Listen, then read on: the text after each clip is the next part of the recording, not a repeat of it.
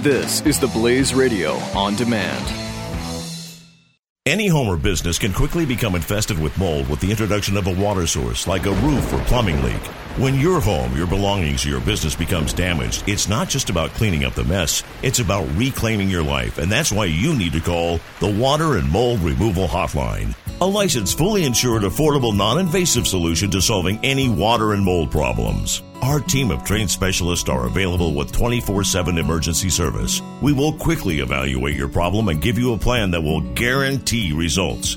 Water causes damage and mold can spread throughout your property in as little as forty-eight to seventy-two hours and can produce allergens and irritants that have the potential to cause serious health hazards. So don't waste time. Give us a call now. For any water or mold problems, call the Water and Mold Removal Hotline. Call eight hundred, four four two, seven oh four three today for a free estimate. That's eight hundred, four four two, seven oh four three. eight hundred, four four two, seven oh four three. And go for Mike Slater in three, two, one.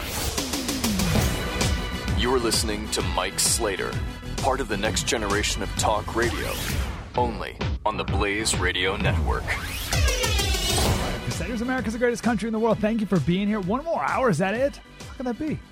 Um, appreciate you being here. I, I think this is an important segment. I, I hope I can I can do a sufficient job uh, in explaining how this works, because if it clicks, uh, I, th- I think you'll start to see things in slow motion. That's sort of the best way I can describe it. It's it's you can sift through nonsense. It's like in the Matrix when he gets shot, the bullet's coming at him, and he slow motion leans back. Like, or or in uh, Lord of the Rings, the second one, The Two Towers, when Gandalf is going to uh, uh, the king who's cursed, Theoden, and uh, he's walking towards the king like that. Like Gandalf, his attention is solely focused on the king, and then all the, the enemies come at Gandalf, and Gandalf's like... Whoosh, whoosh, whoosh, and like knocks them all out, and then all the guys around Gandalf uh, just take out all the distractions. But Gandalf never loses his focus on uh, the, the cursed king. And by the way, that's also my favorite line of the movie when Gandalf says, "Be silent. Keep your forked tongue behind your teeth. I did not pass through fire and death to bandy crooked words with a witless worm." It's a good line. Anyway, so uh, I want to talk about how people make decisions or how people make opinions. And once you know this, again, I think a lot of things will click. So we talked a little bit about this back Thanksgiving, about how to have a conversation with your progressive relatives over Thanksgiving. And one of the principles of that discussion was there's a big difference between winning a debate and trying to change someone's mind. Two totally different things. Very easy to win a debate. And and this is kind of inspired by the Ted Cruz, Bernie Sanders debate on C N N the other day. And I hope they do a lot more of these with different people. Um, but that one was very good too. But it's very different. Do I want to win this debate? Because if I want to win the debate, then I could just talk louder, more confidently, more numbers, more facts, and crush them with my wit and charm, right? You can win. But are you going to change anyone's mind? It's a totally different thing. Okay, that's just background. Two principles that I want to talk about in detail and then solutions.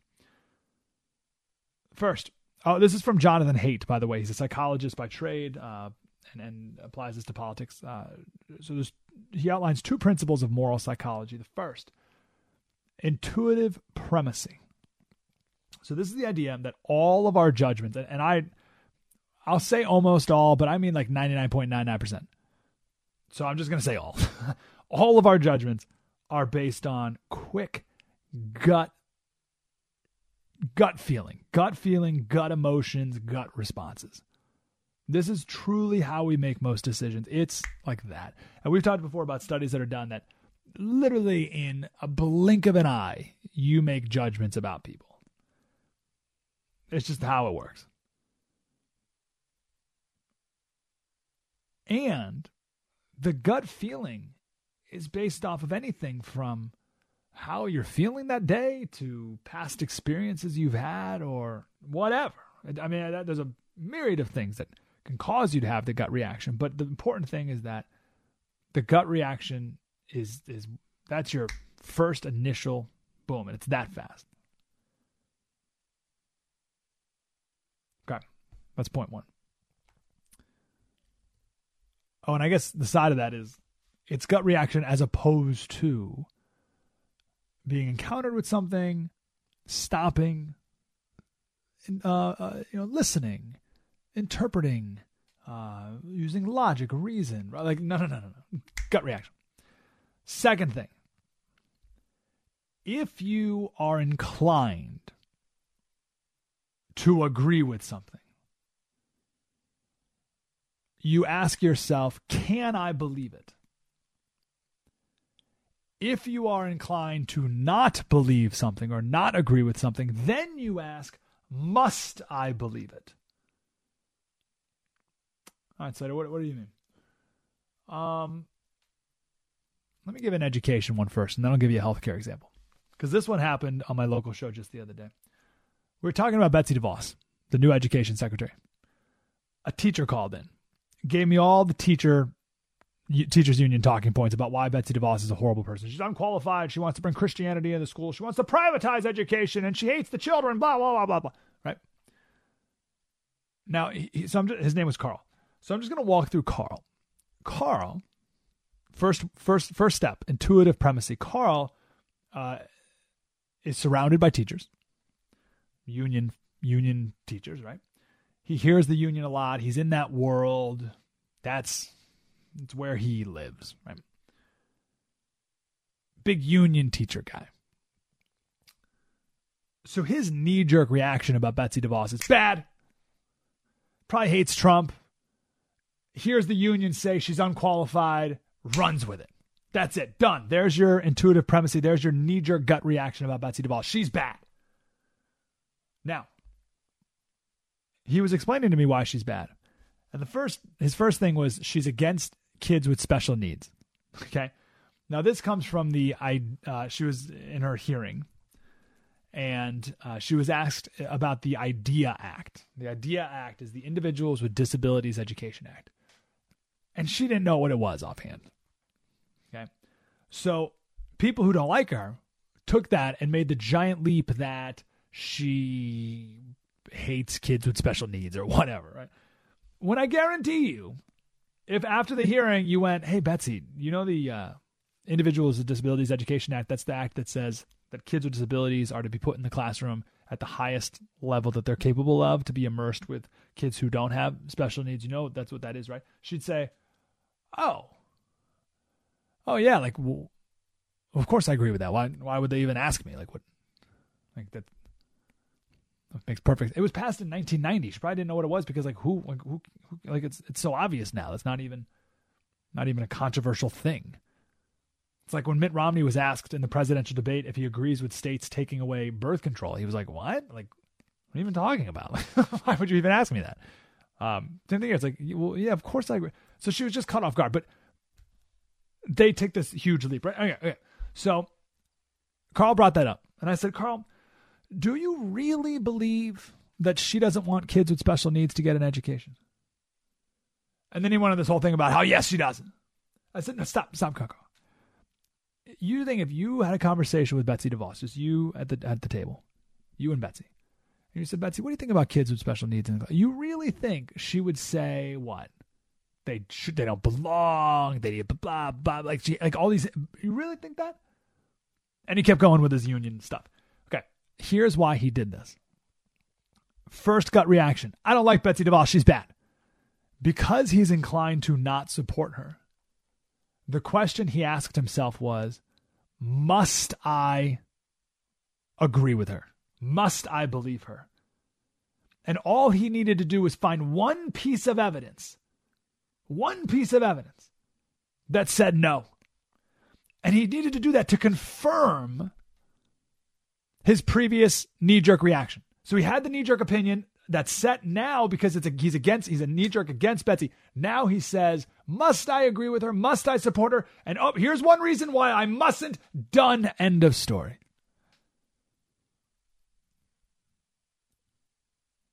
As opposed to, Carl, can you maybe keep an open mind about Betsy DeVos and on, on this topic? No, he wasn't asking, can I support her?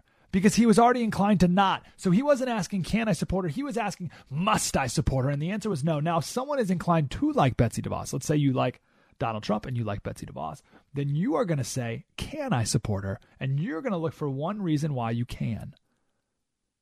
And that's going to be satisfactory for you. That's how most people, that's how, that's how this works.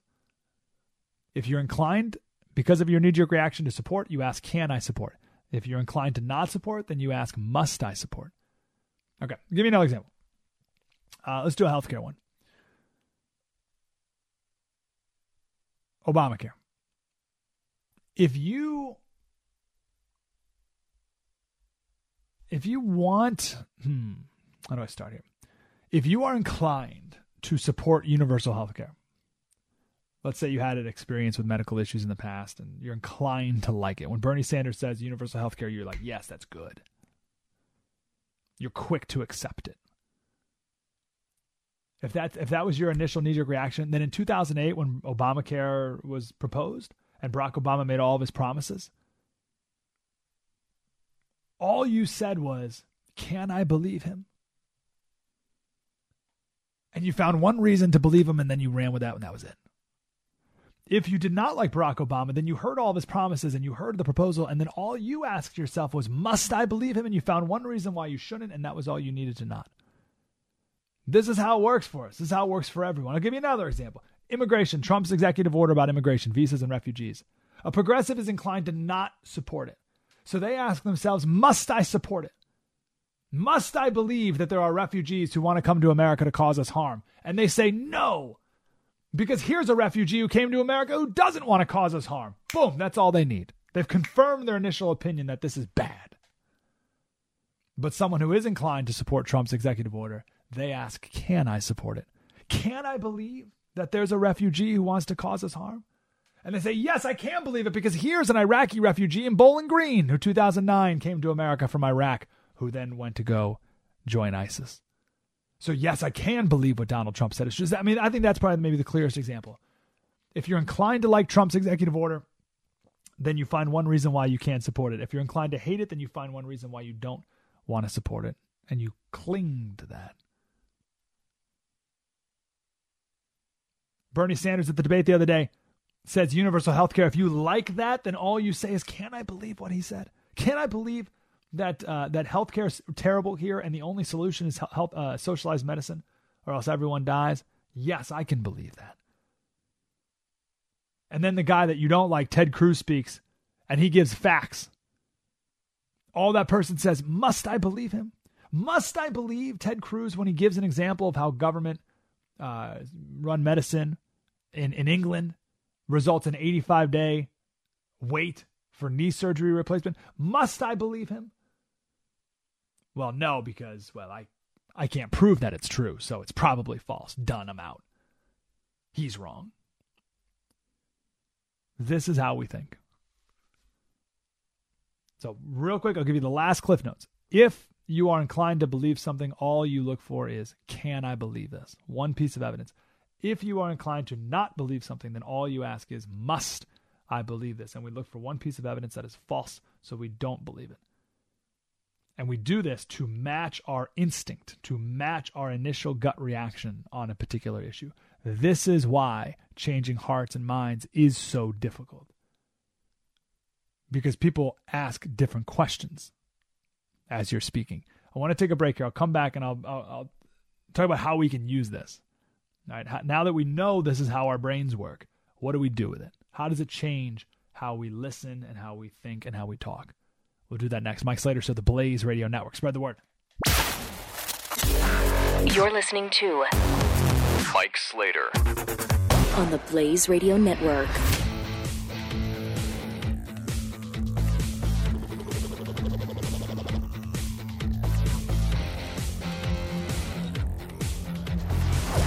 Any home or business can quickly become infested with mold with the introduction of a water source like a roof or plumbing leak. When your home, your belongings, or your business becomes damaged, it's not just about cleaning up the mess. It's about reclaiming your life, and that's why you need to call the Water and Mold Removal Hotline. A licensed, fully insured, affordable, non-invasive solution to solving any water and mold problems. Our team of trained specialists are available with twenty-four seven emergency service. We will quickly evaluate your problem and give you a plan that will guarantee results. Water causes damage and mold can spread throughout your property in as little as forty-eight to seventy-two hours and can produce allergens and irritants that have the potential to cause serious health hazards. So don't waste time. Give us a call now. For any water or mold problems, call the Water and Mold Removal Hotline. Call eight hundred, four four two, seven zero four three today for a free estimate. That's eight hundred, four four two, seven zero four three. eight hundred, four four two, seven zero four three.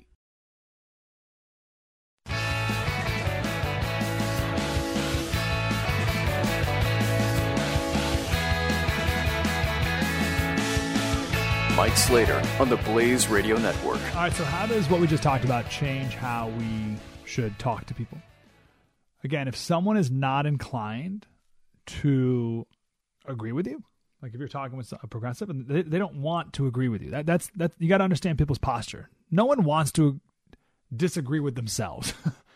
They don't want to agree with you if they're not inclined to. So just know when you're talking to them that they're only asking themselves why they must not agree with what you're saying. They're looking for reasons. In everything you say, they're looking for reasons why you're wrong. They're not actually listening.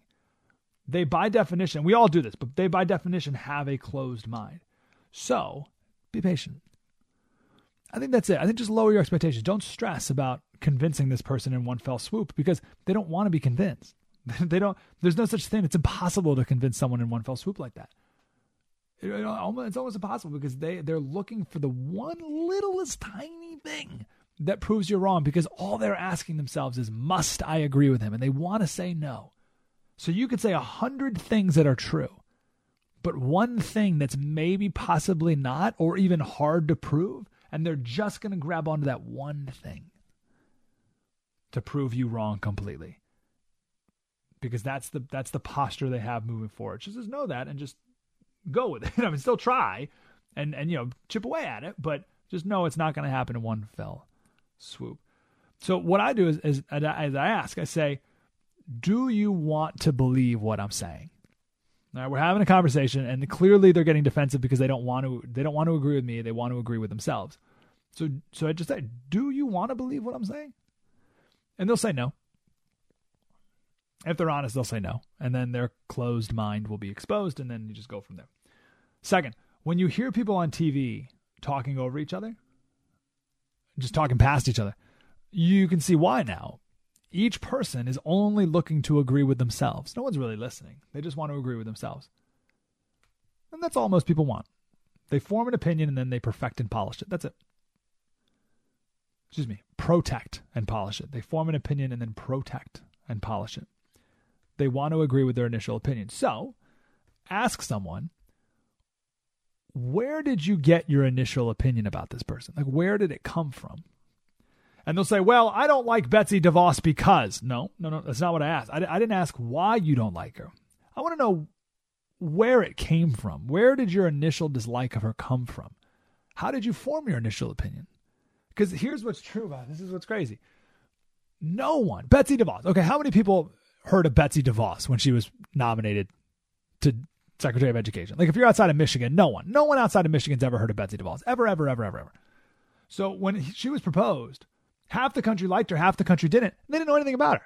I didn't know anything about her, but I was inclined to find reasons why I liked her because, you know, support Trump, right? I'm inclined, I'm like, oh, oh, she likes this, good. But people, so other people are like, oh, I don't like her. Well, how do, what do you mean? And then they were looking for reasons to not like her. But like, go back to the beginning. Where did you not like her? What, like, wh- where did that come from? And then if you can dig away at that and discover that, or it's not you discovering, it's really them discovering it themselves, then you can start to uh, have a real conversation about why they feel this way. But find out where it comes from first. I'll give you an example. Um, there's a, a, a story in Greek mythology, which is a weird one, uh, Procrustes. So Procrustes is the son of Poseidon, and he sets up shop in between two towns. And as tired travelers walk by, he promises him the perfect bed to spend the night in. Oh, the absolute perfect bed. It fits you perfectly. So come on in, spend the best night of your life on this bed. And the travelers would take it because they're so tired. And if the bed was too short, if the bed was, excuse me, sorry, if, the, if they were too short, then he would tie him down and stretch him out to fit the exact size of the bed. If they were too tall, then he would cut them down. He'd cut their legs off so that they fit the bed perfectly. Now, I honestly have no idea why he did this. I don't know his motivation. Sounds like something out of a horror movie, but uh, this is why there's a word called Procrustean. It is Procrustean when you you try to fit something into a pre-designed something else.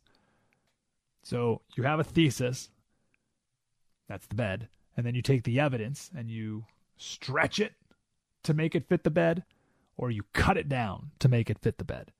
That's Procrustean. This happens all the time. I'll give you an example of this next. I got to take a break. But I'm also saying this happens in our brains all the time.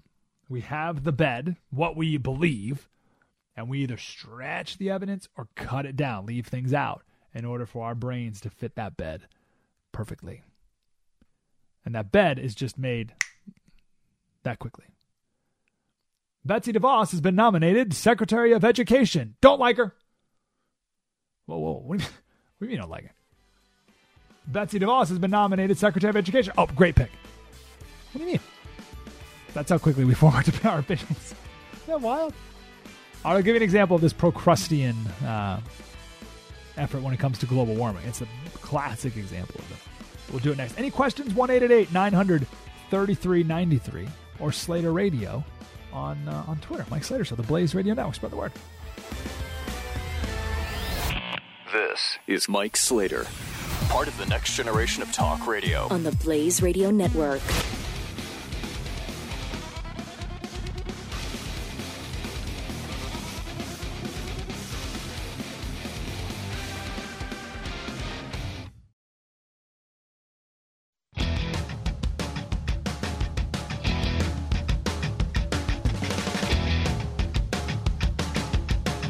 Slater.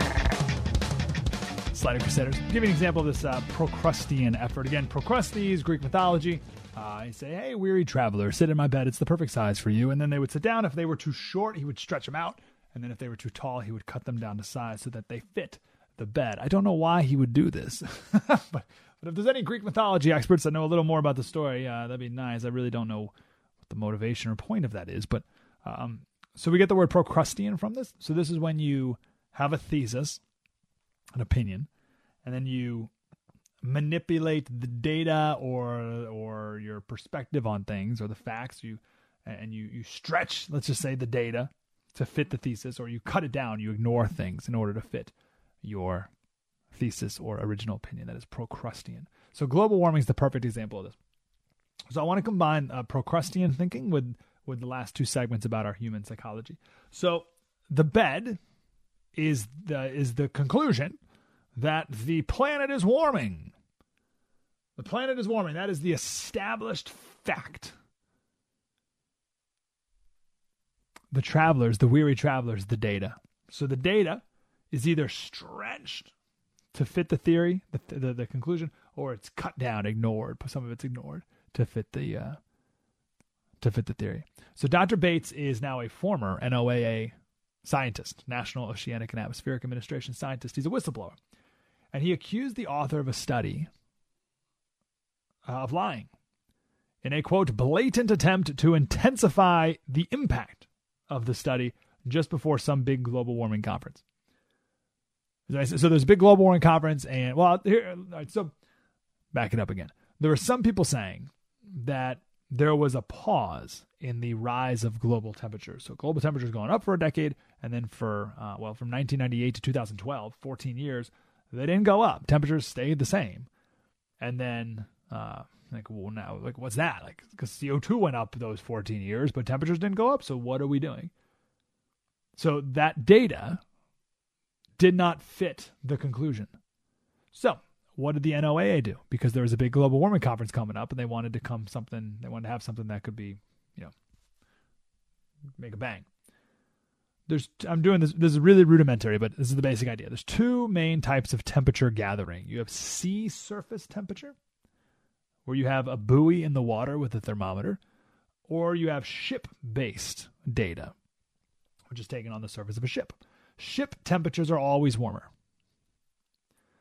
The problem is, so so what you do is you take one or the other.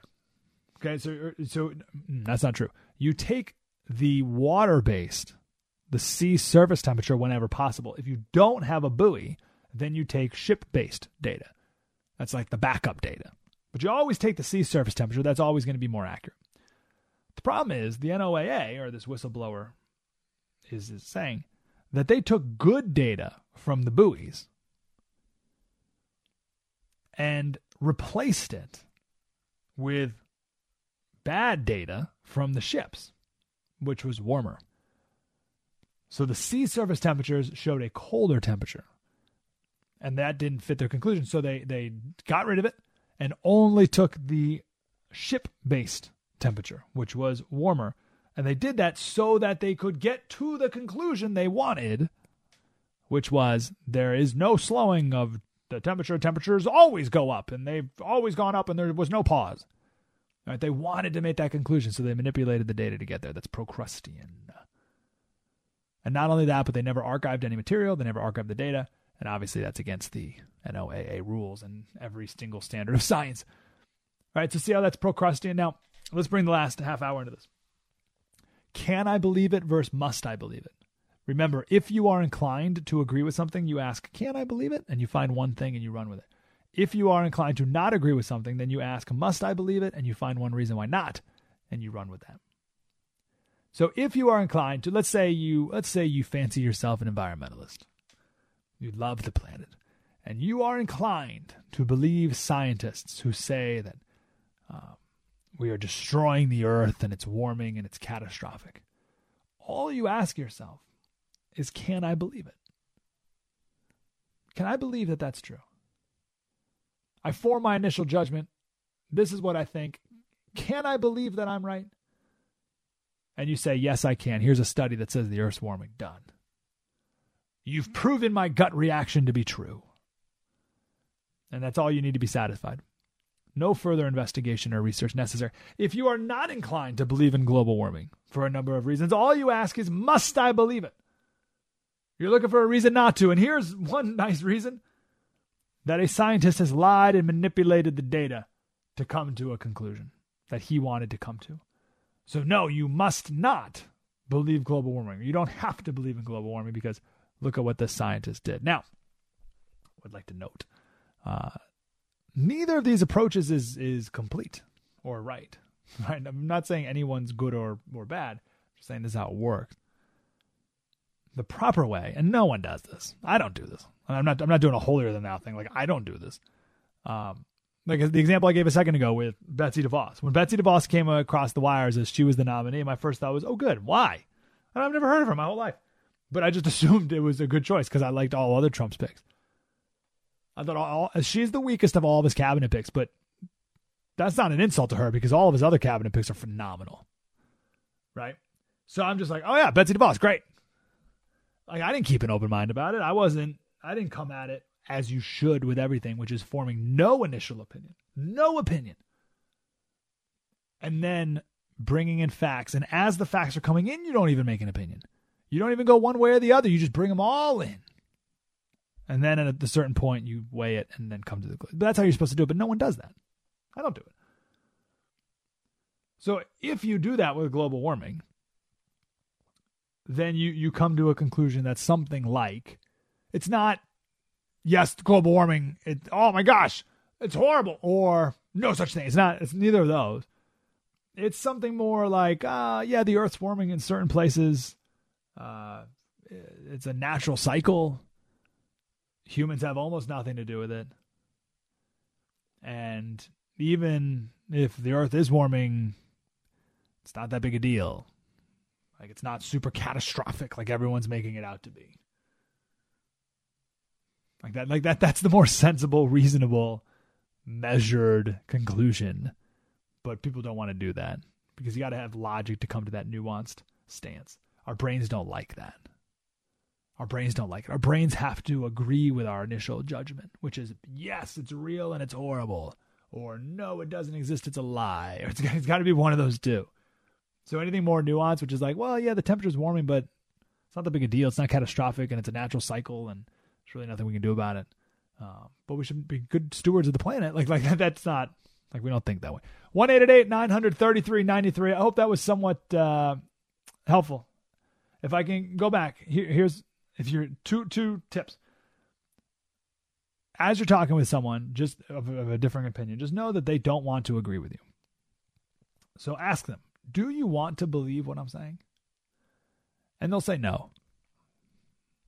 And then they are, they have exposed themselves. They, they, not for your sake or anyone else's sake, but for their sake, they know now that they don't really want to believe with you. They've said it out loud. And they'll say to themselves, oh, geez, like, it's pretty bad. Like, I'm I'm having a debate and I don't even want to d- listen to this person. So you can just end it right there if you want. But at least they know. They walk away knowing that they don't want to have an open mind. And it's true for you, too. You can ask it about yourself. Do I want to believe what that person's saying? No. We don't. But ask that to the other person. Um, second thing is, ask them where they got their initial judgment from. And they'll say, well, I don't like Betsy DeVos because, or I want universal health care because, or Uh, I think global the earth is warming because. It's like, no, no, I don't want to know why. I want to go before that. Where? Where did you get this initial opinion? The initial opinion. Before you read this most re- this, this is before you read the most recent study that proves your previous opinion. Before that, go way back to the very first time you've ever heard about global warming. Where did that come from? And why were you inclined to believe it? Because that's the root of it all. And if you can get someone to get back to the beginning, that's the only hope you're going to have of uh, maybe bringing them on a different path. one eight eight eight, nine three three, nine three. Slater Radio on Twitter. Mike Slater Show, the Blaze Radio Network. Spread the word. Mike Slater.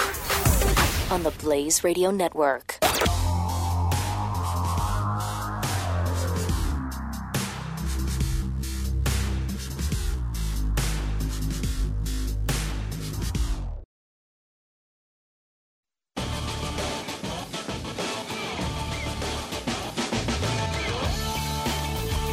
eight eight eight, nine hundred, thirty-three ninety-three.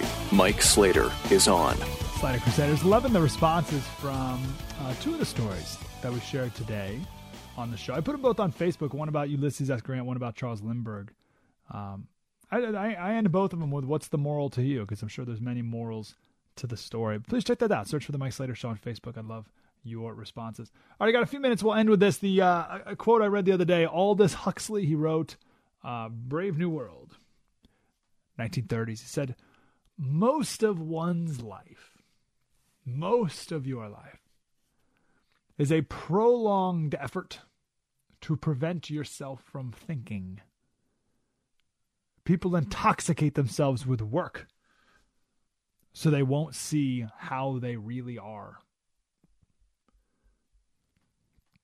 Most of one's life is a prolonged effort to prevent yourself from thinking. People intoxicate themselves with work so they won't see how they really are. Um, I came across something the other day. We're going to talk a lot more about it next week. It's called the narcotizing. It's called narcotizing dysfunction.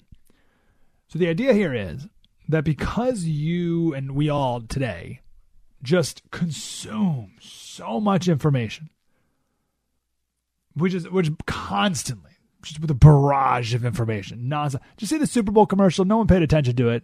I don't even remember if it was that funny, but uh, it was the GoDaddy commercial. And it was like the guy was living in the internet, whatever that even means. But when he woke up, see if you watch the commercial again, he wakes up and then as soon as he opens his eyes, mail starts f- shooting through his window into his face, right? Because that's what we do. Like how many people listening now, be honest, first thing you do when you wake up, you roll over, check your phone, check your mail and see what's going on like in the news, check Fox News or uh, Drudge or whatever, like right when you wake up.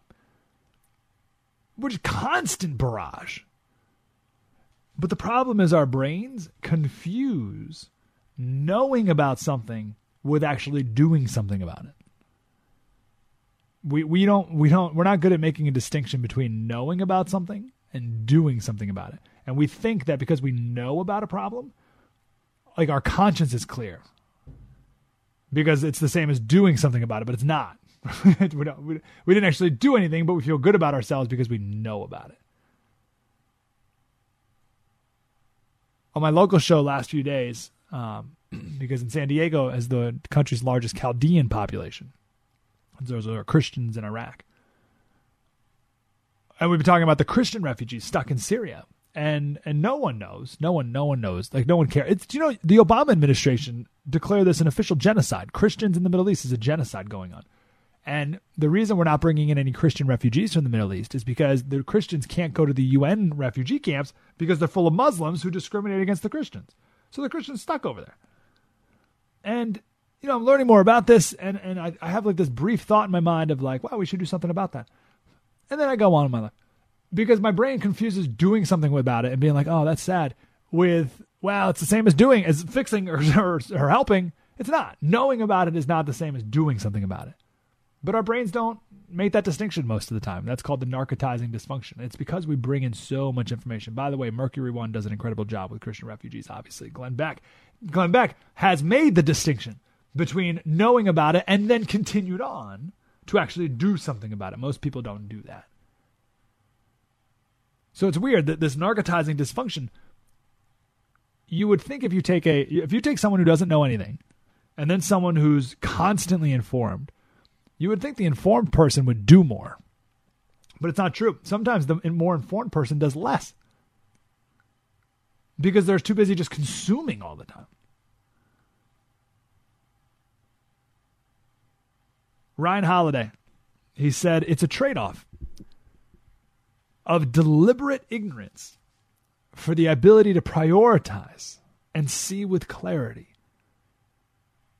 It's a swap of generalized outrage for what will hopefully be effective opposition to trends that really matter. There's plenty to do in the world and plenty to be vigilant about. But let's stop pretending that the ticker tape of the news feed is anything other than what it is. It's addiction and manipulation masquerading as social good. And then we wonder why we're sapped of reason and willpower and perspective. What's he talking about? He's talking about unplugging. And and I know this is a weird thing to say, but I... Try for a week. Don't watch cable news. Just don't do it. The Blaze is different. The Blaze doesn't have the constant barrage. It's just like we used to have a twenty-four hour news cycle. Used to. I mean, the last few years has been a twenty-four hour news cycle. And now it's like a three minute news cycle. It's just like outrage, outrage, outrage, outrage, outrage, outrage, outrage. I was like, oh my gosh. And we just consume it all. Stop. Stop. Stop watching it. Stop it. Stop it. Stop it. I beg of you. You're addicted to it. I'm addicted to it. Get off it. Epictetus, Greek philosopher, two thousand years ago, he said, if you wish to improve your life, your soul, everything about you, if you wish to improve, be content to appear clueless or stupid in extraneous matters. Hey, have you heard the new Lady Gaga song? No. It's okay to appear clueless or stupid because we have this drive to like, to know as much as everyone and be as informed and be up on the latest. And blah, blah. No, don't. Now, obviously, what's extraneous? Uh, I would say ninety-nine percent of things on cable news. Most of the news stories are not worth tracking or following or obsessing over. Check out. And I guarantee you, if you do that for a while, you'll start to prioritize what's important and you'll actually do more. You'll be more effective in the things that actually matter. Narcotizing dysfunction. Slater Crusaders, it's been awesome. Search for The Mike Slater Show on Facebook. We'll hang out all week, and we'll see you next Saturday. Spread the word. You're listening to Mike Slater on the Blaze Radio Network.